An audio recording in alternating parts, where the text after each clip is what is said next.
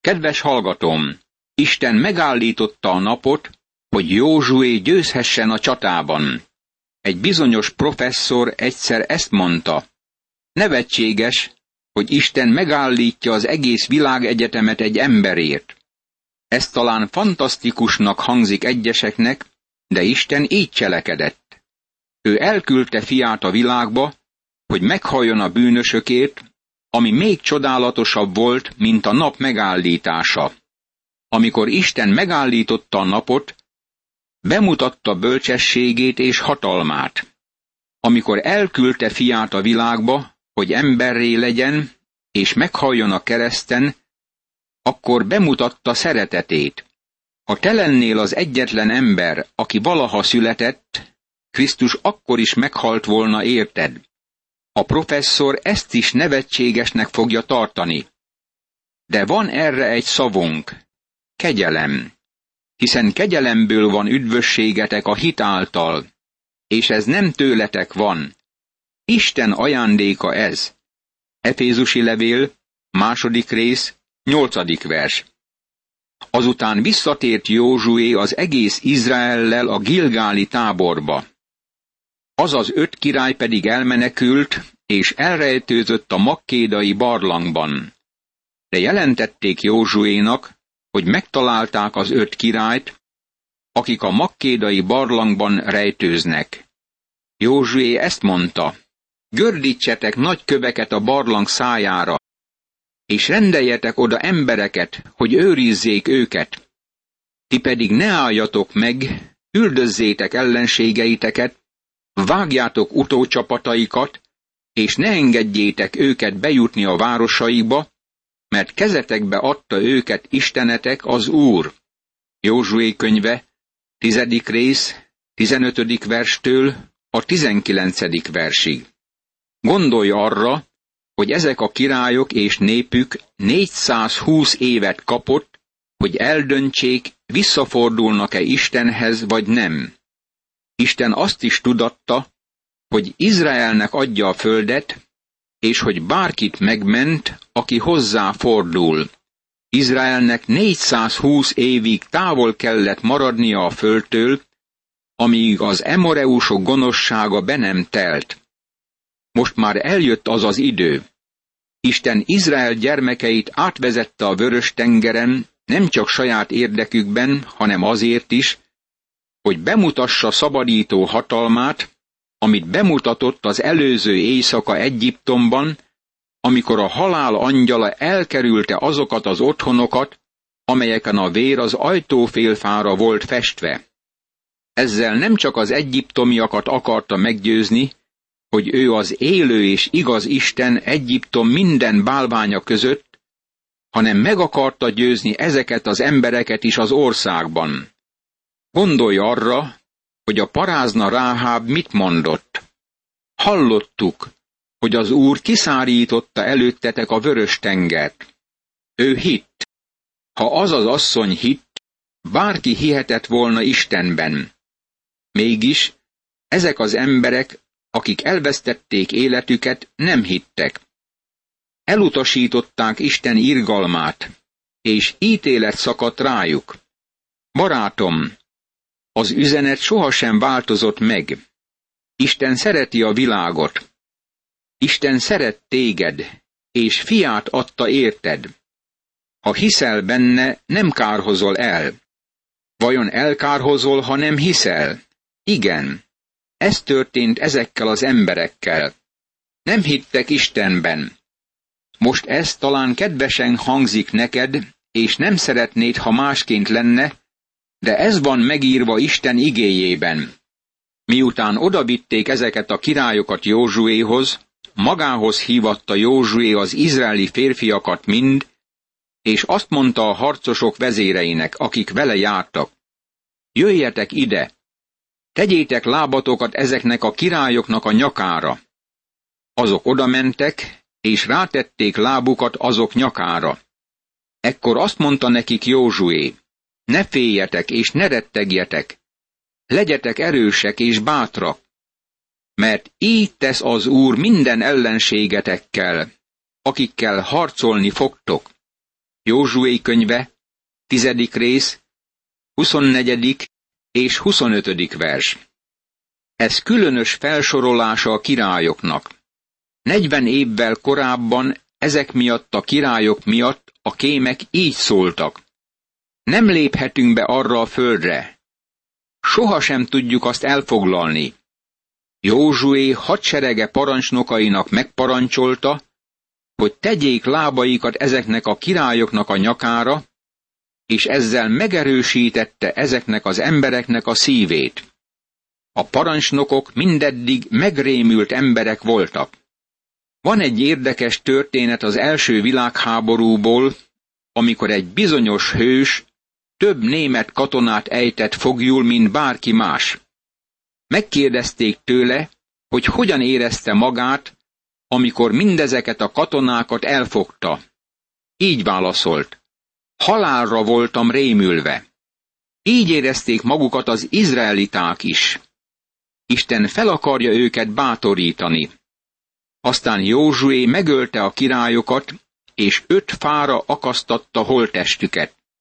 Naplementekor Józsué parancsára levették őket a fákról, bedobták a barlangba, ahol rejtőzködtek, és nagy köveket raktak a barlang szájára. Ott vannak ezek még ma is. Józsué könyve, tizedik rész, 27. vers. Az izraeliták a barlangban hagyhatták volna királyokat, és halálra éheztethették volna őket. Sokkal humánusabb volt a megölésük, és éppen ezt tették. Nem engedhették őket szabadon, és nem volt börtönük, ahová bezárhatták volna őket. Azt gondolod, hogy most civilizáltabb korban élünk? Mit gondolsz arról a törvénytelenségről, ami az egész világon látható? Nem vagyunk abban a helyzetben, hogy bíráljuk az izraeliták cselekedetét. Náluk nem volt törvénytelenség, és a problémát megoldották úgy, ahogy meg lehetett oldani egy bűnös, gonosz nemzedékkel. Ha ezeket a királyokat szabadon engedték volna, akkor lázadást vezettek volna Józsué ellen, ami szó szerint ezer meg ezer ember halálát okozhatta volna. Miután a királyokat fölakasztották, később levették őket a fákról. Nem hagyták ott éjszakára. Miért? Mert ezt olvassuk az igében. Ne maradjon a holttest éjjelre a fán. Okvetlenül temesd el még azon a napon, mert átkozott Isten előtt az akasztott ember. Ne tedd tisztátalanná földedet, amelyet Istened, az Úr ad neked örökségül. Mózes 5. könyve, 21. rész, 23. vers. Az új szövetségben a Galatákhoz írt levél harmadik részének 13. versében ezt olvassuk. Krisztus megváltott minket a törvény átkától úgy, hogy átokká lett értünk, mert megvan írva, átkozott, aki fán függ. Krisztus keresztfára került, de levették a keresztről, mert megvan írva, hogy mindenki átkozott, aki fán függ. Hordozta a bűn átkát érted és értem. Leverte őket Józsué Kádés Barneától Gázáig, és Gósen egész földjét Gibeónig. Mindezeket a királyokat és országokat egy hadjárattal foglalta el Józsué, mert Izrael istene, az Úr harcolt Izraelért. Azután visszatért Józsué egész Izraellel a Gilgáli táborba. Józsué könyve, tizedik rész, 41., 42. és 43. vers. Fontos látnunk, hogy Isten adta Izraelnek a győzelmet és a földbirtokot. Ma a mi győzelmünk Krisztusban van. A diadalmas élet az ő élete mi bennünk. Aztán megáld minket minden lelki áldással, amiket nekünk megígért, hogy birtokba vegyük azokat. A tizenegyedik fejezet leírja az északi hadjáratot és azt, hogy Józsué miként zárta hadvezetését. Amikor meghallotta ezt Jábin, Hácór királya, üzenetet küldött Jóbábhoz, Mádón királyához, Simrón királyához, Aksáv királyához és azokhoz a királyokhoz, akik az északi hegyvidéken laktak, meg a Kinnerettől délre levő síkságon, Sefélá alföldön, meg a Dór mellett levő nyugati dombonulaton, a keleten és nyugaton lakó kánaániakhoz, az emóriakhoz, a hettitákhoz, a periziekhez és jebúsziakhoz a hegyvidékre, és a Hermón alatt lakó hibbiekhez Miszpá földjére. Ezek kivonultak egész táborukkal. Annyi volt a nép, mint a tenger partján a homok. Ló és harci kocsi is igen sok volt. Mindezek a királyok egyesültek, és amikor megérkeztek, közösen ütöttek tábort a Mérón vizénél, hogy harcoljanak Izrael ellen. Akkor ezt mondta az úr Józsuénak, ne félj tőlük, mert holnap ilyenkor Izraelnek adom minnyájukat halálra sebezve. Vágd át lovaik inát, és gyújtsd fel harci kocsijaikat. Józsué könyve, 11. rész, első verstől a hatodik versig. Jábin, Hácor királya úgy látszik, északon volt a szervező. Üzenetet küld minden népnek azon a területen, hogy támadják meg Józsuét, mert nyilvánvaló lett ekkorra, hogy legyőzte a délvidéket, és most észak felé vonul. Ha északra vonul, akkor előzönli földjüket, amit természetesen Józsué meg is tett. Amint láttuk, Józsué stratégiája az volt, hogy ketté szakította az országot, aztán délre vonult, amely nem kaphatott segítséget északról. Most az északi királyok gyülekeznek össze. Józsué hirtelen rájuk tört egész hadseregével a Méron vizénél, és megtámadta őket. Józsué könyve, 11. rész, 7. vers. Józsué stratégiája az, hogy miután ketté szakította az országot, hirtelen csapott le az ellenségre.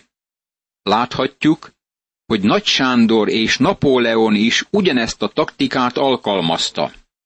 Hosszú ideig viselt háborút Józsué ezek ellen a királyok ellen.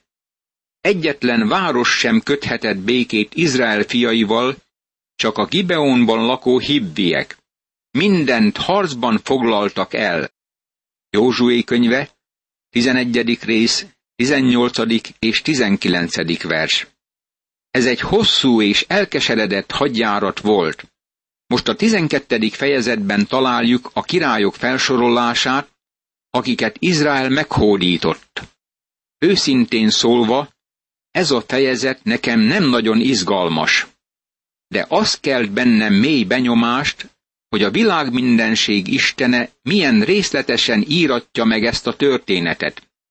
Azt gondolnánk, hogy ő folyton csak nagy kérdésekkel foglalkozik, de Isten lehajol a földre, és beleavatkozik mindennapi aprócseprő ügyeinkbe. Tanulságot találhatunk ezen a helyen. Néha tétovázunk abban, hogy életünk kis ügyeit Isten elé vigyük. Azt gondoljuk, hogy nem kellene ezekről vele beszélnünk. Barátom, beszélges Istennel ezekről, mert ő hallani akar minden kicsiny ügyről az életedben. Egy professzor, aki liberális teológiát vallott, ezt mondta egyszer nekem. Ön szó szerint veszi a Bibliát? Igen, válaszoltam.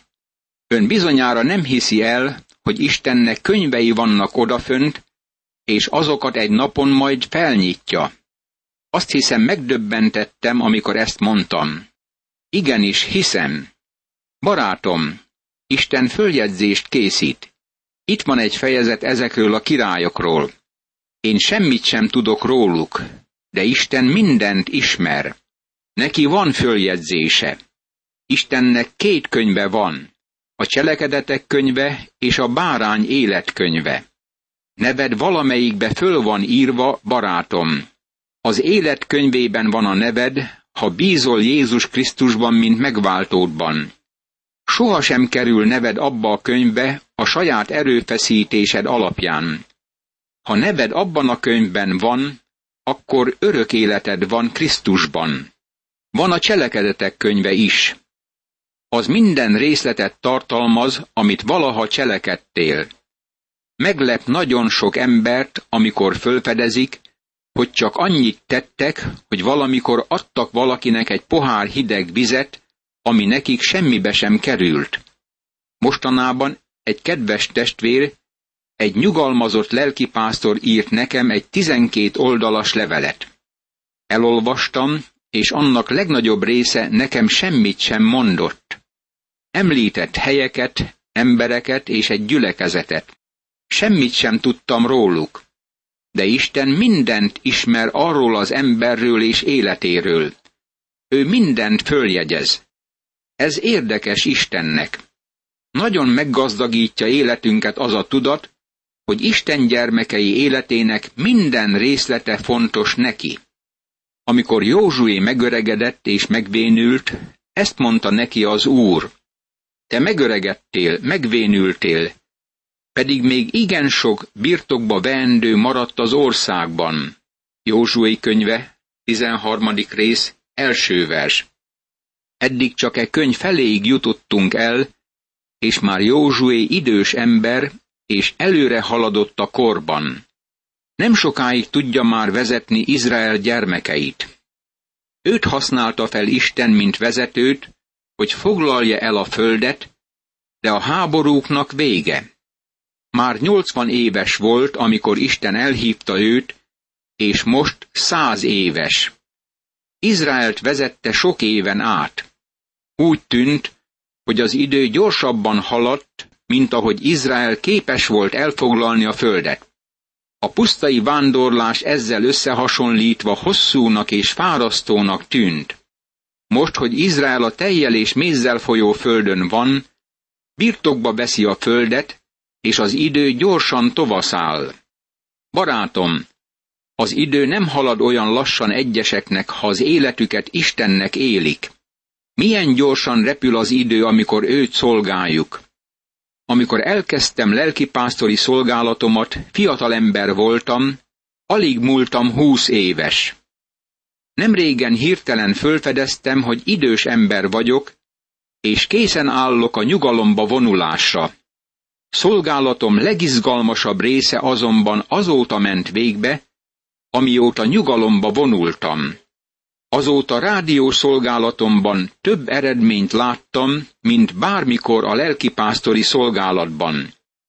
Jobban felismertem Isten kezét, és jobban tudatára jutottam vezetésének, mint bármikor eddigi életemben.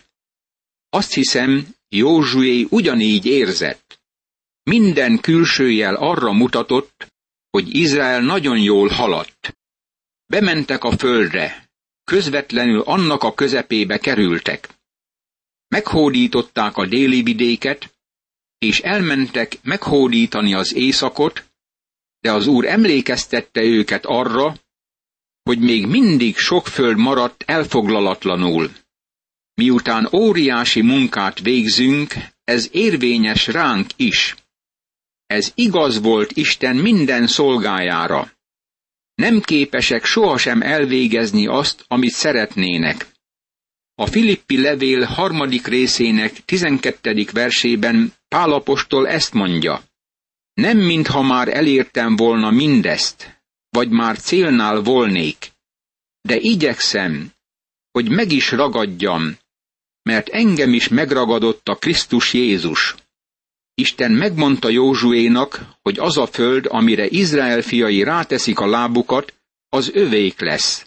Nem mentek azonban végig minden földterületen, és mi sem leszünk képesek megszerezni minden lelki áldást. Kevés szentel találkoztam, aki arra gondolt, hogy megszerzett mindent.